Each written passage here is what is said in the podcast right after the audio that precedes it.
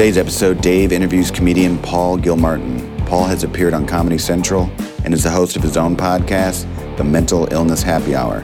I'm Ian Foley, and this is ADD Comedy. You know who else was playing ice hockey was DeCarlo. Do you, you know DeCarlo, right? Played with Mark many times. You d- you have. Yep. yep. Yeah, he was sitting in that very chair talking oh, about. Oh yeah. talking about. And how do you how do you know Mark? from here, like the universe here is so awesome. When I think about how long you and I have known each other for what, late 80s, late 80s? 86, 87. 86, 87. And then I came out here in 95, January 95, and I met him, I met Mark DeCarlo through, uh, through the comedy world. Yeah. I like him so much. Yeah. He's a mensch. Yeah. He's one of those fucking Chicago people that you go, you got your shit together, and, and he's he's so driven. He's a go-getter, man. He really, really is. I read his book. Um, I read his book, and what I loved about his book is he knows how to talk to people. uh-huh. He comes in with the idea of, um, you're going to want to talk to me. Mm-hmm. Whereas I tend to go, um, what are the cues here? And, you know, you know look Right. around and go, uh, can I get in? Can I get Uh-huh. in this way? You know. Right. But DeCarlo just jumps the fuck yeah. right in there. That is the greatest lamp, by the way. It really is. And look at how it matches that Uh-huh. the curtains. And then my folks got that for their wedding uh, when they got married. oh, that is So- great. Isn't that great? It's really great. Uh, it lasted longer than the, the marriage, but that's okay. That's okay. This podcast we just start. do you do voiceovers? I used to, and then I got dropped by the agent, and I travel around so much now Yeah. that I don't have time. I just don't have time. You got such a great voice I love voiceovers. it. I really love it. I love working, but for some reason, I'm I'm unable to. I had one agent that was just. I just I'm not big on the agent thing. Me neither, dude. Uh, it took me so long. It is funny. I fired them like six months before. I suppose I needed them the most, which is when I became unemployed. Right. But I don't even care at, at this Isn't point. that interesting that you reach a point where you just go, I don't fucking care? And that's a huge point to reach. The idea that, you know what, all that time that I was looking at it and thinking, this is a big thing, thinking that it was me, mm-hmm. it wasn't me. Right. It's not me. They don't want to do the work. They want to be there when the heat comes onto you, so they can take advantage of it. That is exactly it. And I know a woman that's that, that that works with kids. Yeah. And that's what happens with kids is Yeah. they come in to her and then immediately these people are glommed up by everybody else and they just run away and she's like it hurts her heart Yeah. because it's the other it's the other side of that Yeah. because she says I'm I'm I watch these kids I, I I hang out with these kids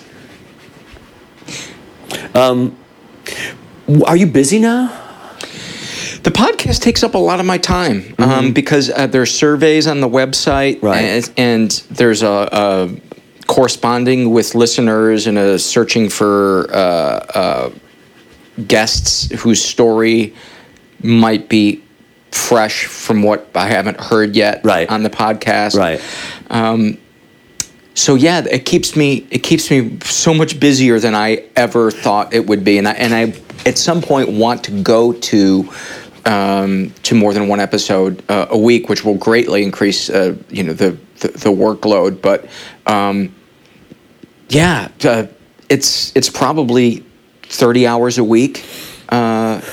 Isn't that crazy? Yeah. What's really crazy, because I've been listening to a lot of your podcasts and I've been listening to, and, and what, what's really interesting to me is your journey, your fucking journey. And your journey is huge because it, it's just as so much. uh, Do you consider yourself courageous? Because I look at what you do. Um, mm. You, you might be inside of it, and it's hard to do. Mm. But I'm watching, I'm looking at how courageous you are. And so when something comes up like this, where you go, oh, that job that I had for so many digits of years. I don't have that anymore. And yet you're going, here's the next fucking thing that I've got coming. And I think so many people look at that and go, what am I going to do? What am I going to do? What am I going to do now? I I would be that way if I wasn't sober. Having to get sober nine years ago, I learned a new way of living that um, I had to grasp. I had to grasp it and embrace it because I was going to die if I didn't. Uh-huh. And I learned a valuable lesson in that there everything is not always as it appears to be. No. No, and there's No. and there is positivity everywhere. Right. And if I just engage in that positivity, the universe has a way of taking care of it. I love it. And uh, Reverend Michael Bernard Beckwith, I don't know if you're familiar with Mm. Agape Spiritual Center in Culver City. It's a non-denominational. I've heard of it. Yeah, he's great. He's great. And he's he said this thing that was so awesome. He said, you know, you get you, a a challenge gets thrown at you, and he says, okay, this is what I've been doing lately. He said, I've been sitting back and going, oh man, I cannot wait to see how the universe is going to take care of this one.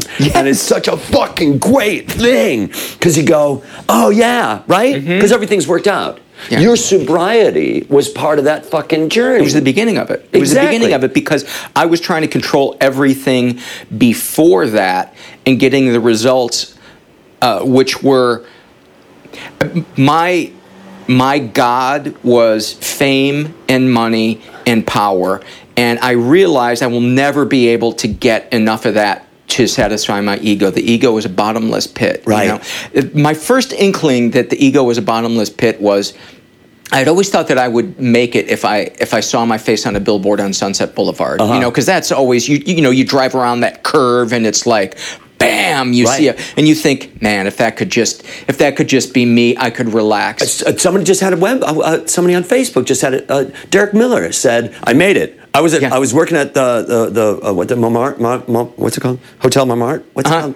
Uh, Chateau Chateau- I can't remember the name of it. Yeah. Because I was working there and I thought, one day I'm going to be on a billboard. And he goes, fuck if it if I wasn't on that billboard eight years later. So that's Yeah. that's what some people That- think. That's what that's what I thought. And so one year, uh, Dinner and a Movie, the show that I was working on, uh, put a billboard on Sunset Boulevard, and I went and I looked at it, and I lost respect for Sunset Boulevard. and that is the honest to God truth, Dave. And, and it, you know that thought didn't occur to me right at the time, but I went, "Oh, it's not really on the right curve. the billboard isn't. It's not the picture I would want." And I realized, "Oh." and this was before I got sober, but that was my first inkling that, oh, there is something inside me that cannot be satisfied. And I didn't know what it would be that would ultimately bring me peace. Right. Um, but that was the first inkling that that was a false kind of thing to to worship. And you know, it's funny. Pe- you know, when, when sometimes people will get sober or whatever, and somebody will go, "Oh, you going to that support group? Oh, that's a fucking cult." No, the cult is our media, and and the belief that capitalism will fulfill you. Right. I think capitalism is awesome. It brings out great things in people, Mm-hmm. but left to its own devices, left to run rampant without checks and balances in some other part in your life to enrich your soul, it will destroy you. I think anything can be a problem. I think. Uh, I think. Um, you know, it, it, uh, my philosophy is uh, let's see. So anything can be an ashtray. You just have to drop your cigarette. You know, anything can be a toilet. You just have to fucking poop or whatever you got to Right. do. Anything can be a, uh, a parking space. You just got to stop your car. And anything can be a fucking problem. I'm too much. I have too much money. Um, the the billboard's not in the right place. You know, um, I have too much sex. I'm too I'm too adored. Like all that shit. But the thing is that what you did was you did a redirect, and that's what I think the. Um, the program helps you do is it, it just takes everything away and says, look, at the end of the day, you're there. You. The concept of you. Who are you? And here's, a, here's another thing about you. The story that you tell you, and I think that this is what you're talking about, the story that you tell you about you, that's not your story. Right. That's just a story that you tell you about you. Yep. And I had a, a huge fucking argument with this woman, and we were going to have an argument anyway, so I might as well have an argument about this thing. And it was, she said, "Well, you need your story," and I said, "If you say so." Because you don't need your fucking story. Right. All that you need is an awareness of the moment that you're in at the moment that you're in that moment. Absolutely. Yeah. Absolutely. That, that you you but put it so so beautifully. That's that's and and to me life is just stringing together as many of those moments as possible, but you have to believe that the universe is going to take care of you, Right. which is an impossible thing at first to trust because you see war and death Right. and famine and cruelty and you think that comes from the universe Right. how can i trust this thing that has that but you forget in the holocaust there were moments of beauty where Oh my somebody God. gave somebody a crust of their bread oh. where people sang songs where people came together. Everything contains everything. Mm-hmm. Right. Well, well, Gianluca's from Italy, right? And he's from Italy. And look at what happened to Italy during the war. And how could you, you know, you look at you look at the buildings over there, and you go, oh my God, our country is being bombed. And how do you, at that moment, go? What do you do in that moment to say, you know what, the universe is for me? How do you do that? Right. How do you do that? Yeah. Um, but it's really, really true. It's really to look at those things and you go, there's beauty in all those things, and you have a choice of saying, yes, I'm going to engage in that, or no, I'm not going to engage in that. But you need to be aware of being aware. You've got to be aware of being aware. And when and one of the things that gets me about your your podcast, uh, the Mental Illness uh, Happy Hour, right? Um, is that question the the the the the, the thing at the end um, fears the fears thing and listening to so many people's fears and saying and saying okay those fears that you have you're deciding to engage in those fears and to, and and is your point is, is your point and because I think that it is to say once you make them public then you're acknowledging them and then you get to deal with them because Yeah. once you um, once you define it it exists is that is that the point Once you s- speak it out loud, it takes the power out of it. Exactly. Exactly. Exactly. Because the thought is, and it's one of those things where I was at a party at. Um, a birthday party uh, at the Cat and Fiddle, and it's February, and I'm standing outside, and there's a jazz band playing, and I got a vodka in my hand, and I got a bunch of people standing around. Seamus McCarthy, you know Seamus? I'm standing with Seamus. It might have been his birthday, and um, this was about three years ago, and I said out loud, "I love L.A." And it was the first time that I ever said that. And he said, What did you say? and I said, I love LA. I fucking love LA. And it's so interesting that you say once you say it, then it becomes real. Mm-hmm. And then you get to deal with it because that's exactly what happened. Yeah, you, you, there's a power when things are just bouncing around your in your skull, half realized. It that you, if you write it down or you speak it, there's a clarity to it that you can't get when it's kind of a nebulous Oh, gray God. thing going around in your skull and affecting your gut. Right, right. And that's exactly it. It's the idea of affecting your gut. And I believe that one thing about thoughts is uh, if you if you deal with it in your brain, this mental electronic thing enough, it becomes a visceral thing that gets into your gut. And it's the realization that I just thought something that gave me the runs. I just thought something that gave me the runs. Now I can eat Chicago style pizza. I can eat an entire 10 inch thing and I'm going to get the fucking runs. Mm-hmm. I'm aware of that. Right. And so I'm going to go, how do I avoid that? So here the, the thought is I'm thinking this thought about whatever the fuck it is and I'm dwelling on it and it's making me sick. I'm doing that to me.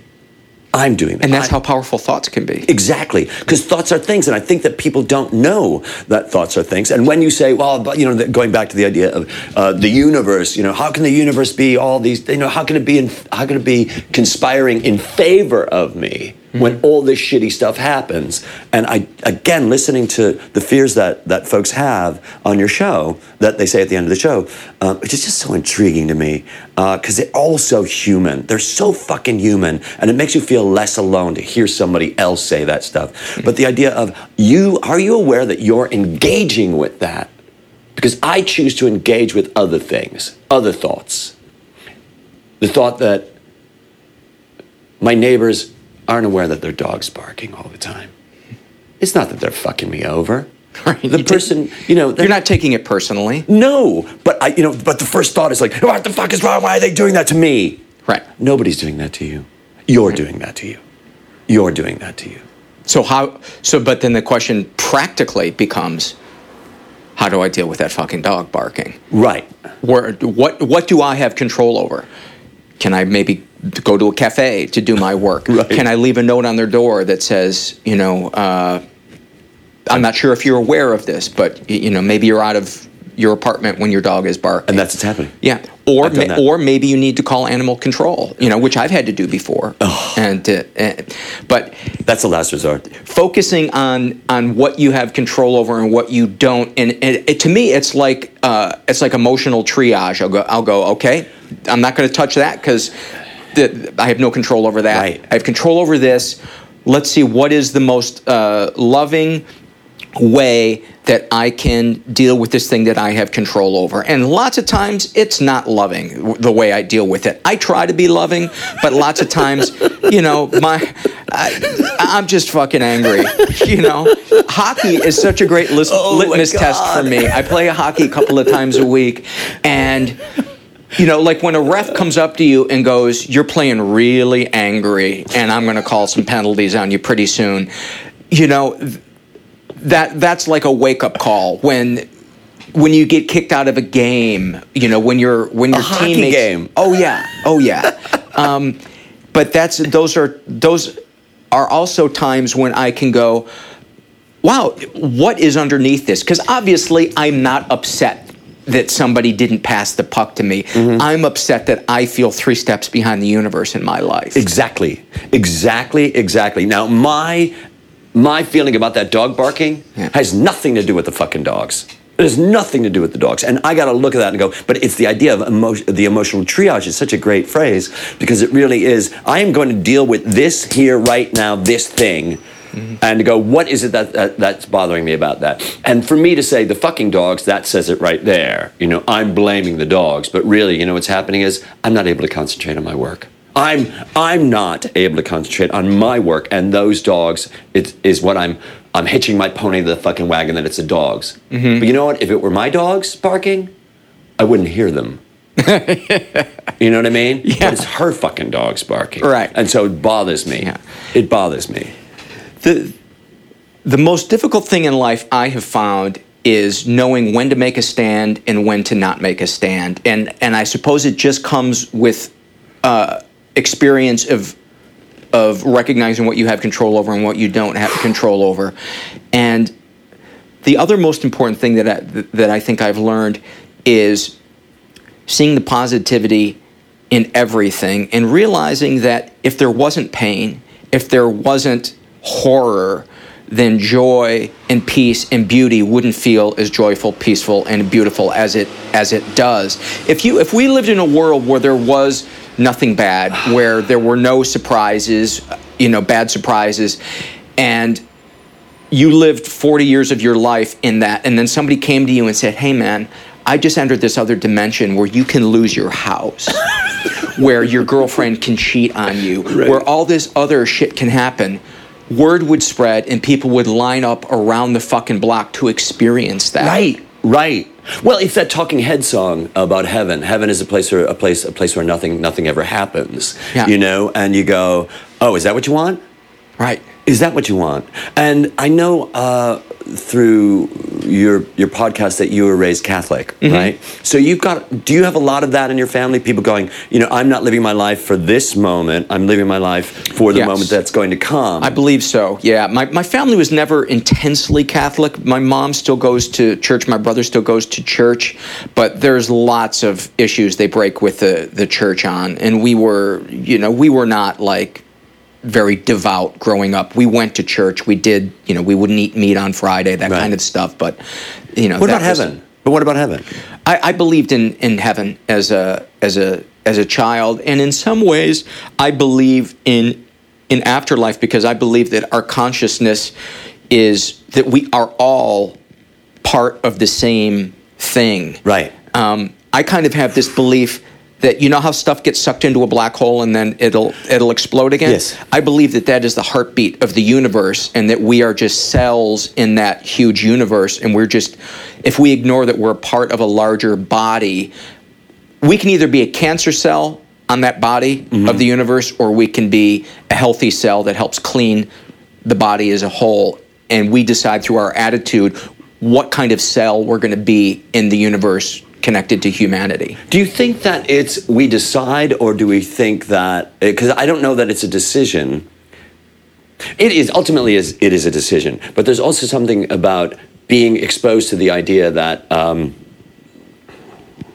uh, uh, of awareness, awakenness, mindfulness. Like I don't think anybody's stupid. I think they're mindless. Yes. I, I do- so in so at that choice they haven't been exposed to that and because they haven't been exposed to that they aren't capable of making those choices That's right. and because they're not capable of making those choices i can't be fucking i can be pissed at them Right. And I am fucking pissed at them, especially now with the you know with the election happening and looking at women going, really, Yeah. really, Yes. really. Or I could go, you know what? Nothing has happened in their life that happened to you that happened to me. And when I say that, what I mean is an awakening. Yes. These people have not had that awakening, and I cannot be a catalyst to their awakening. I could just live my life and have them look at what it is that I'm doing and use my li- and and if they choose to use my life as an example. Mm-hmm. And that's not to, that's to say that I'm. It's not for me to go, and it's really hard to say that sometimes because I don't want to go. Aren't I great? Aren't I fucking fantastic? But the thing is, you know what I am at? I'm at peace, man.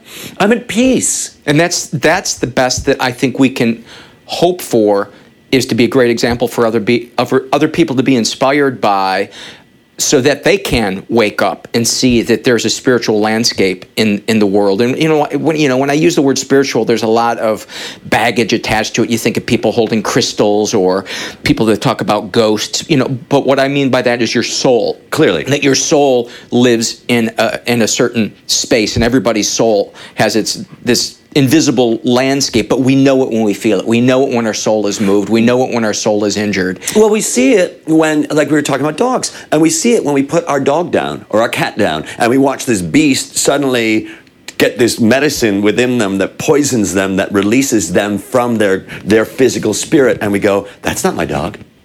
That's just the shell that my dog was in." Mm-hmm. And we see that energy, that en- we, we see that energy leave the dog. Where does it go? I have no fucking idea. Yeah. But I do know that that there's that spirit, and that's the spirituality that you're talking about. The spirit, the energy. Um, in Hebrew, I believe the, the Hebrew word for wind and spirit is the same thing. Oh, really? Yeah, it's a really great, it's a great ruach is the word. So it's the same thing. So you look at that and you go, okay, fine, the wind has left this person. They're in a doldrum or whatever it is. But I know that when I am present and watching my students um, perform, I am up there fucking with them because we are all one. Mm-hmm. And and when and I look at them and I say to them, I know what you're doing, man. I fucking know what you're doing. And you probably look at people that are uh, uh, either uh, uh, um, uh, recovery adjacent or neophytes in it or somebody that's in it and having a crisis with it and to look at them and go i know what you're doing because you are them and they are you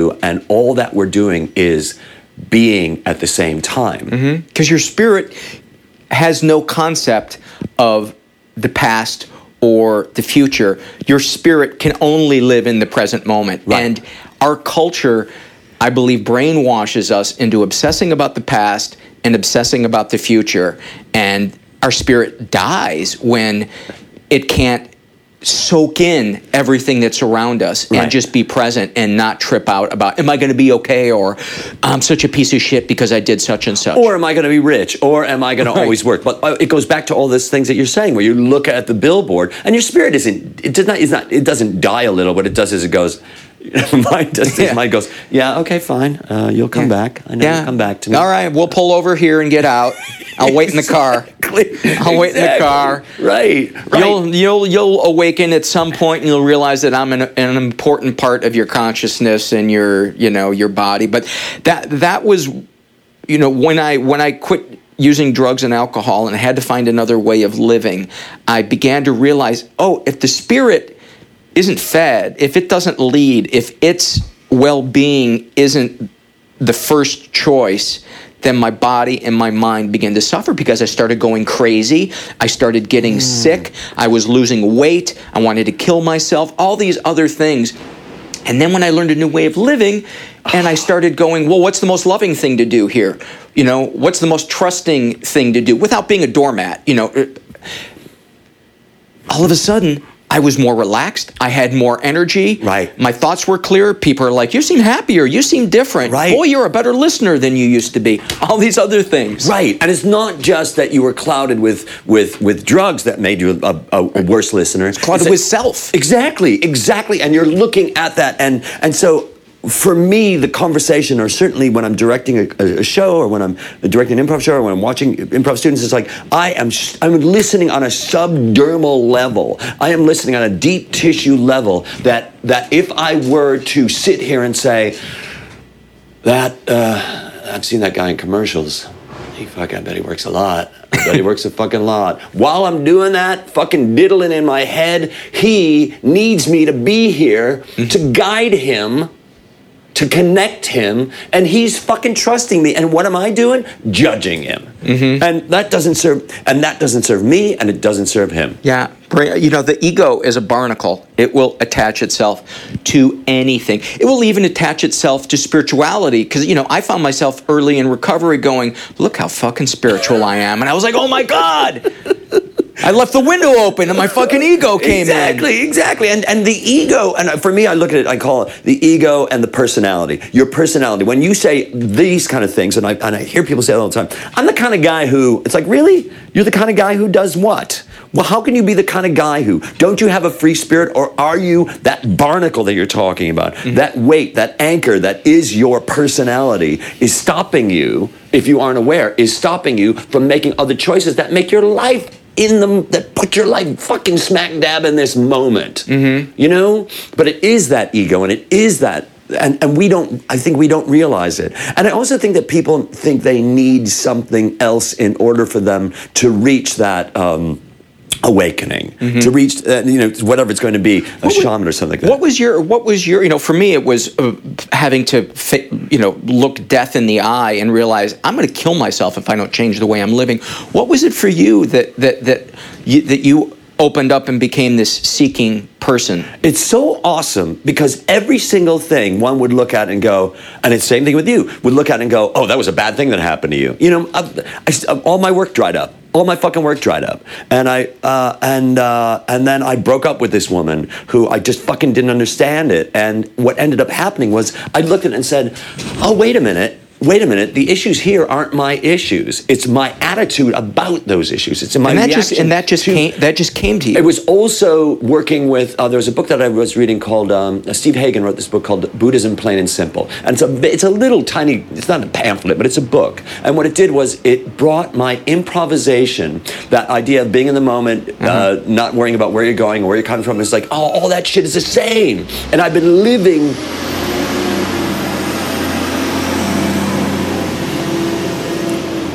All that shit is the same. And I've been living my spiritual life on stage and thinking that there was a fucking firewall between that and my Right. my life off stage. Yeah. And when I and then something else happened, Paul. I broke my foot. I broke my foot when I lived in this apartment. I broke my foot. I was um, I've broken up with this girl, and uh, I went to a party, and it was um, uh, one of my one of my students for his 30th birthday party. He rented out a hall uh, near downtown, and he had a bar mitzvah party for himself. He threw himself a bar mitzvah Uh-huh. party, and everybody dressed up nice, and there was a DJ, and uh, they were playing uh, "Jump Around." You know the song "Jump, Jump Uh, Around, Jump uh-huh. Around," and uh, which is, by the way, from the group The House of Pain, which Uh-huh. is just so interesting. So I jump up. This woman grabs my shoulders, slams me down on the ground and I'm dancing with. My foot broke, and it was a fucking interesting thing that happened. The moment that my foot broke, I my first thought was, "Wow, that happened." I wonder what's going to happen now. It wasn't. I'm fucked. I live alone. I live on the second floor. I, I came here by myself. I don't even know what my insurance is going to cover. I didn't think of any of those things. I just thought, wow, I'm going to live with this right now and be present to the pain that is happening right now and just deal with that fucking pain in that moment. Drove myself here, stumbled upstairs, tried to go to bed, couldn't go to bed, stumbled downstairs, went over to the hospital, parked the car, stumbled out, and all the time going, wow, what's going to happen? What the fuck is going to happen? And then what happened was, I'm here. I've got a, a cast, a little cast on my foot, a cast on my foot, whatever. And I'm realizing I need to go into the kitchen in order to get a coffee. So at every step that I'm taking, I'm present to every step. I am not in the kitchen just because I want to be in the kitchen. Do you understand what I mean? Mm-hmm. So it made me aware of every fucking move that I'm doing in my life. And when I broke up with this woman, it was, oh, I that's she's not capable of giving me what I want. That's all.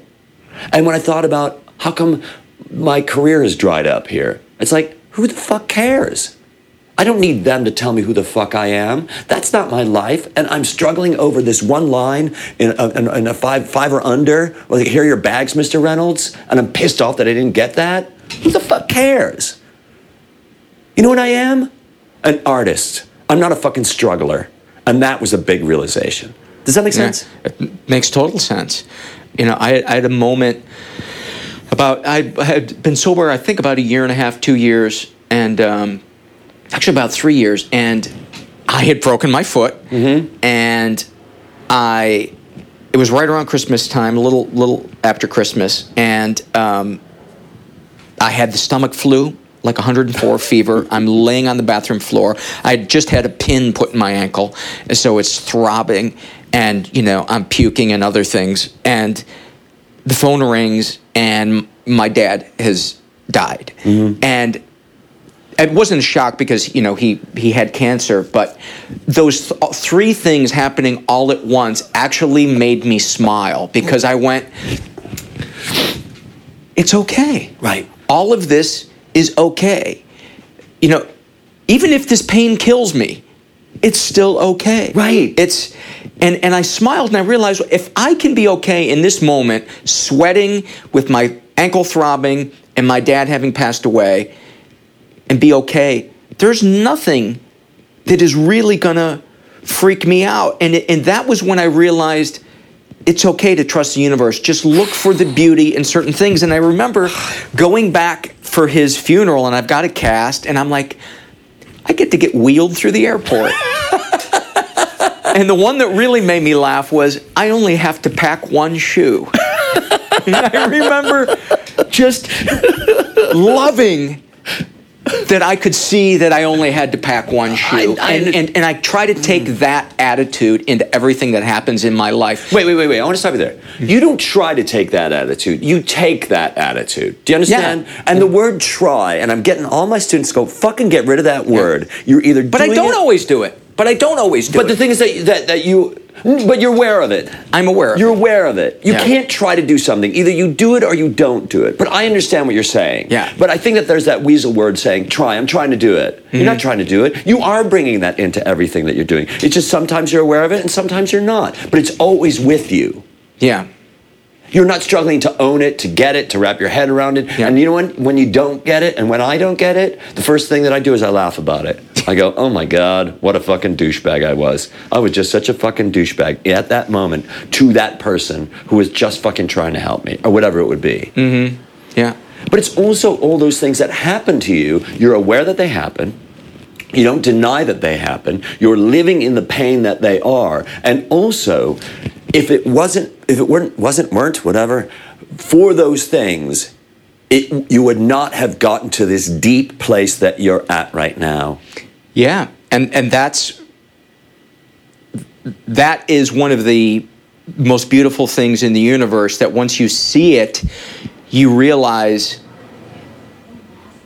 the moment has everything that I need. Right, exactly. It has every. It doesn't have everything that I want. Certainly not everything that my ego wants. Mm-hmm. Rarely has everything that my ego wants. Right. But if I just and, and I think I learned a lot of it from improv at Second City. Use what is given to you. You know, the first six weeks of doing dinner and a movie, I didn't like the comedy that was being done on it. I didn't like the way my partner was responding.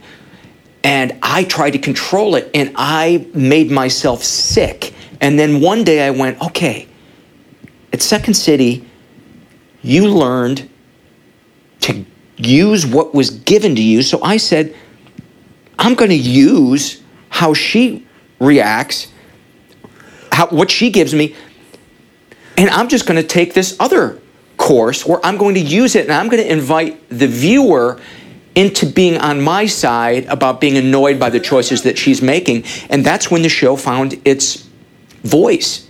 The only source of suffering is non acceptance. Yeah. Boom! That's it. I can fight it or I can accept it. Yeah. And that is awesome. I mean, right there, that is awesome. It was a it was a big lesson. And you know, for somebody that's that, that is listening right now and thinking to themselves, but isn't that going to make me a doormat? You know, by accepting things. It's not accepting things that you it doesn't mean don't speak up for yourself. It doesn't mean that you shouldn't put an effort into into doing things. It just means don't get into the insanity of trying to control people, places, or things that, that you that you can't control. That, You know, there is still that struggle every day of do I make a stand here? Do I let this roll off my back? You know, just look at this person as, you know, a sick child of God, whatever you want to call it. Or do I say, hey, I don't like the way you're talking to me, and um, if you continue to talk to me, I'm going to leave the room. Right. Sometimes it's hard to know which one of those, and, and I think it just takes trial and error. It does. It also, it, but you reach a tipping point, and that tipping point is going to be, nope, this isn't working. This- I don't want this. I'm not going to eat at this restaurant anymore, uh, so to speak. I'm not going to wear that clothes, that, that shirt anymore. I'm not going to deal with this person. I'm not going to live in that area anymore. You reach a point where you go, I need. This is the breaking point, and I know for all of, for for any artist, any artist is going to know the time that they're done with that piece. And I'm looking, going, okay, I'm done. Like I do collages, like that. You know, these are my collages. Uh, so Oh, those most are of them are on. Uh, the, most there's a bunch of empty space on the wall because they're at a, a majority of them are at a gallery uh, right now in Chicago. But I look at it and I go, when do you know you're done? It's when you know you're done. That's when you know you're done. The same, you know, to walk away, to get up and walk away. The idea of um, it's the same thing where you go, when do I tell that person that I love them for the first time? When Boy, that's got to be a hard one, huh? well, when you do, right? Yeah, I'm, I'm trying to remember when I've been with my wife for 25 years, and I'm trying to remember the first time. It's so long ago, but I, re- I remember that ang- that anxiety of, are you going to be the first one? are you going to wait for Right, them? right. And then you take a chance and you go, oh my God, I'm so glad I did that. Yeah. I'm so glad I did that.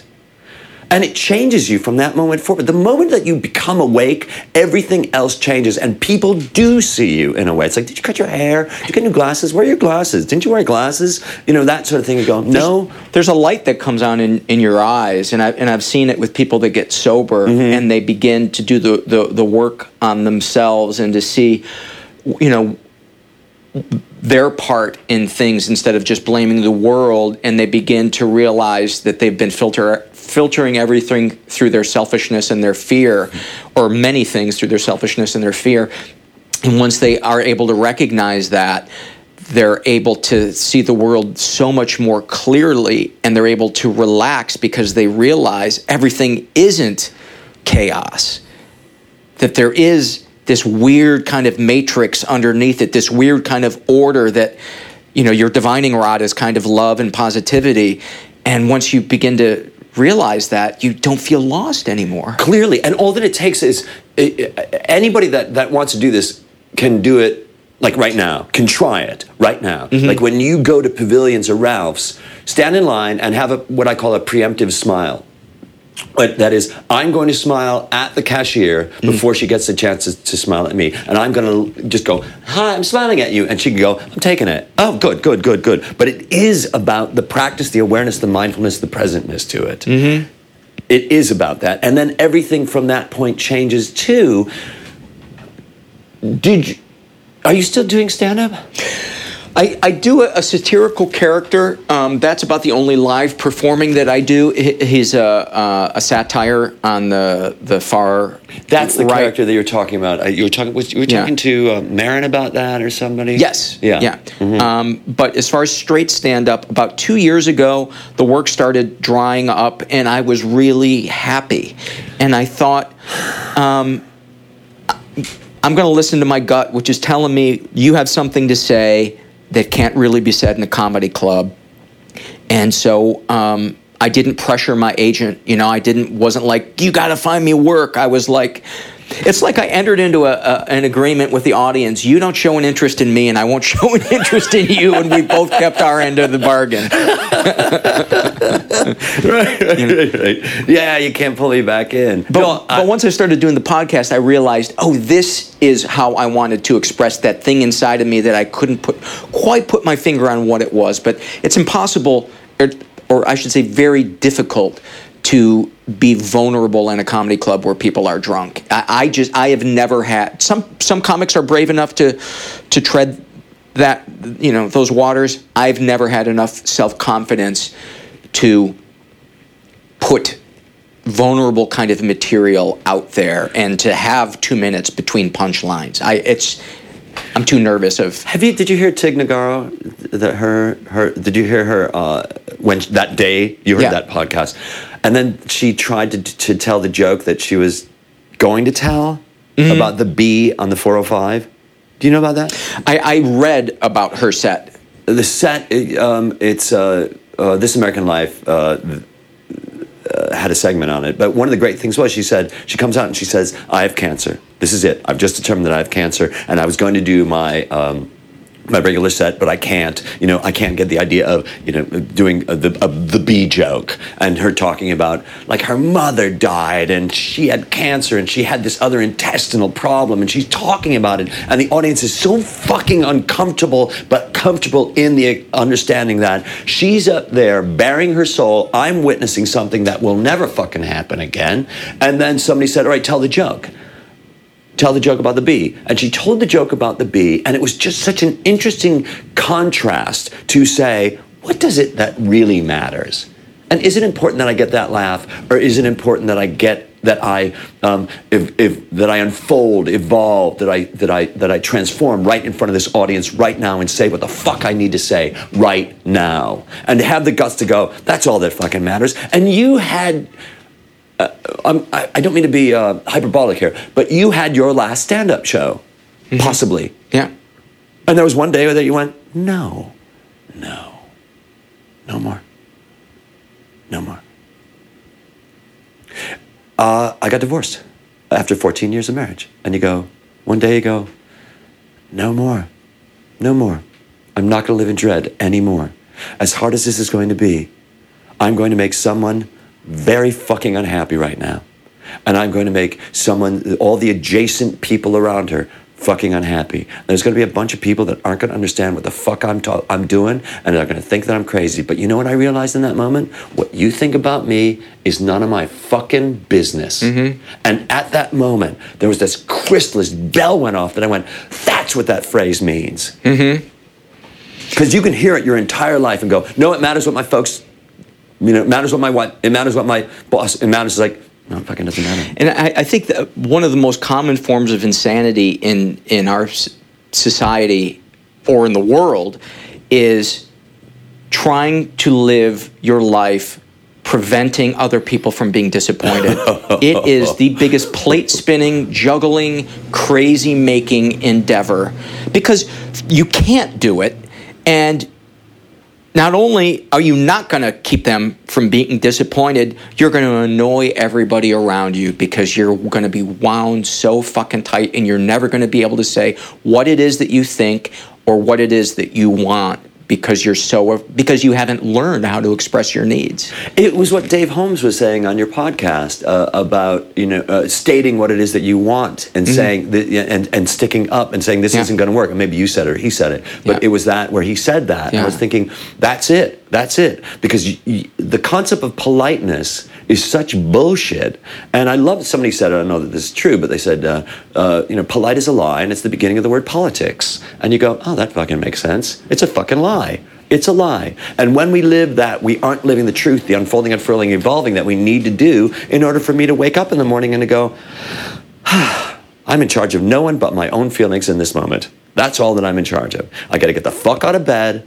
And I keep going back to your podcast, the idea of like how many times I've heard you talk about how difficult it was at one point, at, at, at some point, to get out of bed, to, mm-hmm. to, to sleep, to take care of yourself, like all that fucking shit. And all that has to do with you being awake, enlightened, alive in that moment to go, I'm not in charge of anybody but giving myself slack mm-hmm. and dealing with myself with humor and compassion.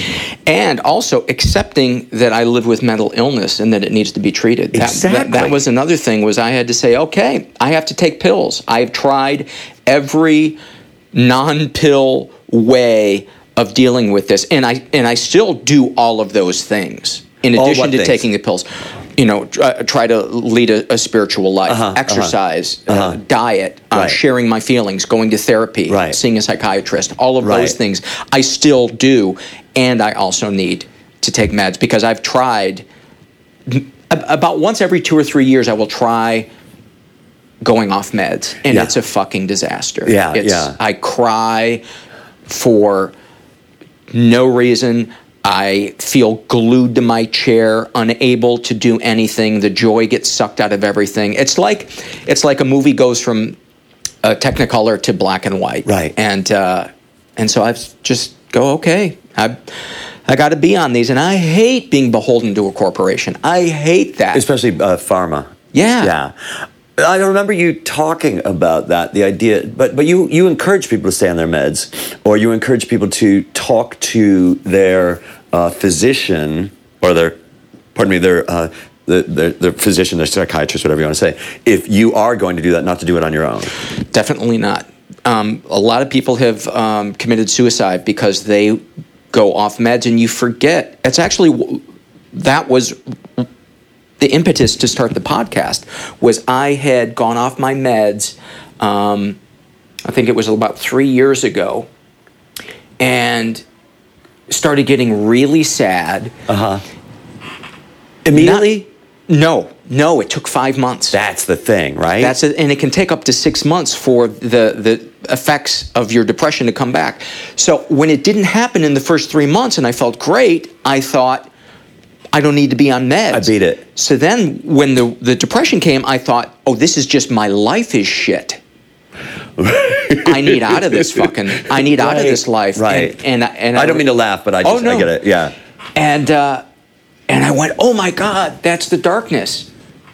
It's the darkness that's that's presenting itself to me. It's it, you know it's shape shifting. Depression is in addiction is shape shifting, and so I remembered what it was like to feel that way and to not know that that was falseness, that that was mental illness Right. presenting itself as your life is fucked. Right. And so I thought I should do a podcast where we talk about this, where we let people know all the different ways that de- depression and, and other forms of you know anxiety and non-satisfaction uh, present themselves, and uh, and and I thought you know maybe a couple of people will be able to relate to it. It might be a little too nichey, but um, It doesn't matter. yeah, I, I was I was amazed how many people were able to relate to it. Even people that don't live with mental illness, I was amazed that they were interested in it. That they that they found it uh, interesting to to listen to.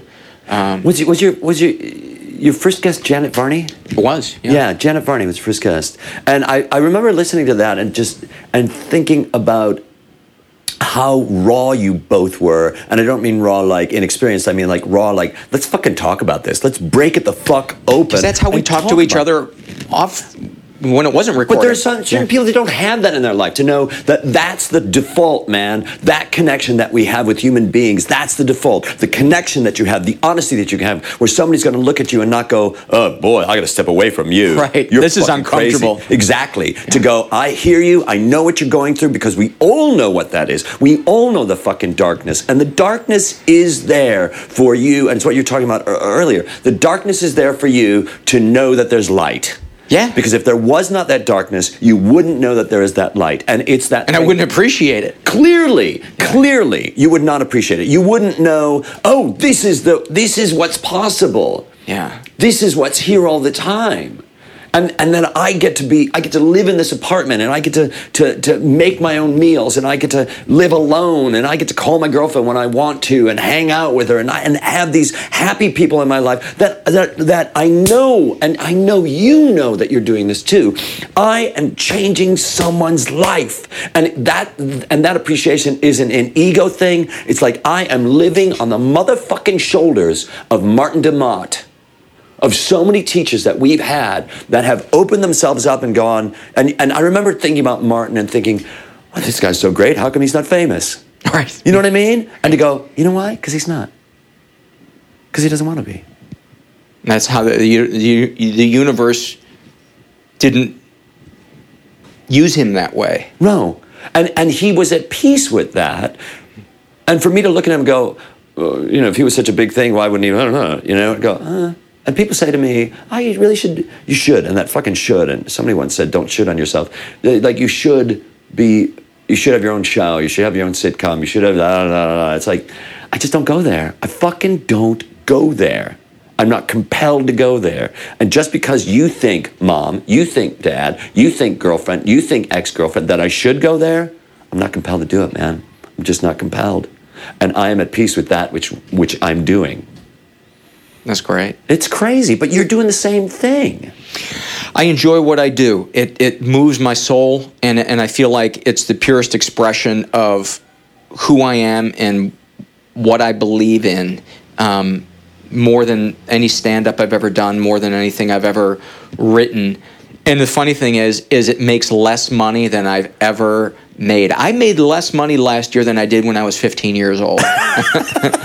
you know? Now I can sit and stare at that and go, you're you're poorer than a teenager. I mean, my wife is working, so it's Right. not like we're not getting the the, the mortgage. And she's paid. also suppro- supporting you. I'm not, I, Oh, don't yeah. mean, I don't mean I don't mean financially supporting you. She's- because through all this, we really haven't talked about Carla. We- Through all this, she has been with you, and you are a blessed motherfucker, and you know that. Yeah, definitely, definitely.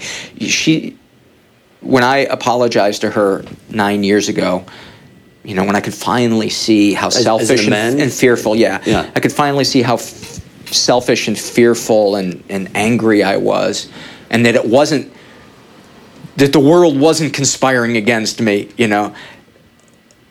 And she said, I know you think I stuck around because I have low self esteem, but I stuck around because I always knew that you'd become the man that you've become. And it blew me away because I was like, wow, she could see something in me that I could never see because I was just, I'm a piece of shit and I better scramble to fucking get famous because otherwise I'm never going to be loved by anybody except this woman who I can't really respect because she loves me and I'm a piece of shit. Right. and now, how different you look at her with you in terms of that to say, that's my rock. Yeah.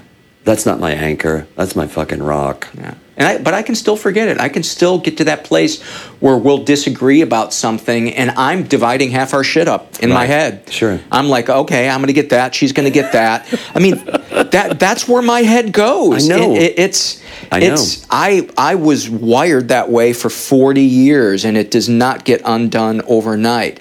Um, It's a practice, though. and I'll say, oh, you've done this before. You've split up half your shit in your mind 30 seconds after you disagree. This is just another instance of that. And, and then I'll say, no, this time it's for fucking real. this time it's for keeps. How fucking dare she want to go to that restaurant again when she knows I hate that restaurant? Look at that. Look at that. know? Look at that. And right? then I have It's- to laugh when I get to that place where I was like, oh, okay, it was, Right. it was. But that's the thing about about you know mental issues is it presents itself so real. Right. It's so it's George Lucas has nothing on it, and that's what I that's what I try to remember Right. is things are not always how they appear immediately.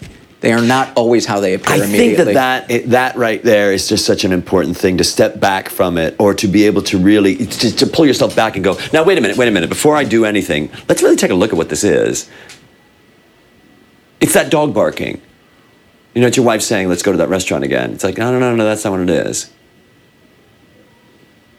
and to say you're sorry even sometimes when you're not just to go I, I, I need to I need to do a mental sorbet here and That's mm-hmm. my way of doing it. Going, I'm just going to say this right now. And to be at peace with that fucking thing. Because at the end of the day, that's all that fucking matters. How do you feel about you? Crazy. Okay, that's it. Let's end there, right? That zoomed by. Thanks, buddy. You're welcome. That was You're fun. welcome. That was really fun. What a joy, I appreciate man. it. I I really appreciate appreciate, it. it. I appreciate it, Paul. Today's episode was sponsored by Modern Drunkard Magazine. For more information, go to www.moderndrunkardmagazine.com. Standing up for your right to get falling down drunk since 1996. Thank you for listening to the ADD Comedy Podcast. For Dave Razowsky, I am Ian Foley, and this is Mama Mel. I was watching a documentary about serial killers on death row the other day. Mainly because it's not Shark Week, but also because I like to watch shows about people doing at least one unspeakable act I'd never do, because it makes me feel better about myself. They interviewed this one dude awaiting his turn in the hot seat, asking him how he felt about his punishment. He said that since he's been in prison, he's had a lot of time to really study the Bible and is now a born again Christian. Well, you know what they say timing is everything. But I say location, location, location. He follows up his epiphany by explaining that after he's fried, died, and laid to the side, he knows he's going to heaven because taking the lives of human beings for pleasure and stealing a cracker from a restaurant, in the eyes of the Lord, are the exact same sin, and he is forgiven. Now, I myself have stolen many a cracker over the years, but never once after stealing a cracker did I feel like I should probably wrap that cracker up in a tarp and bury it in a deeply wooded area where no one would ever, ever find it.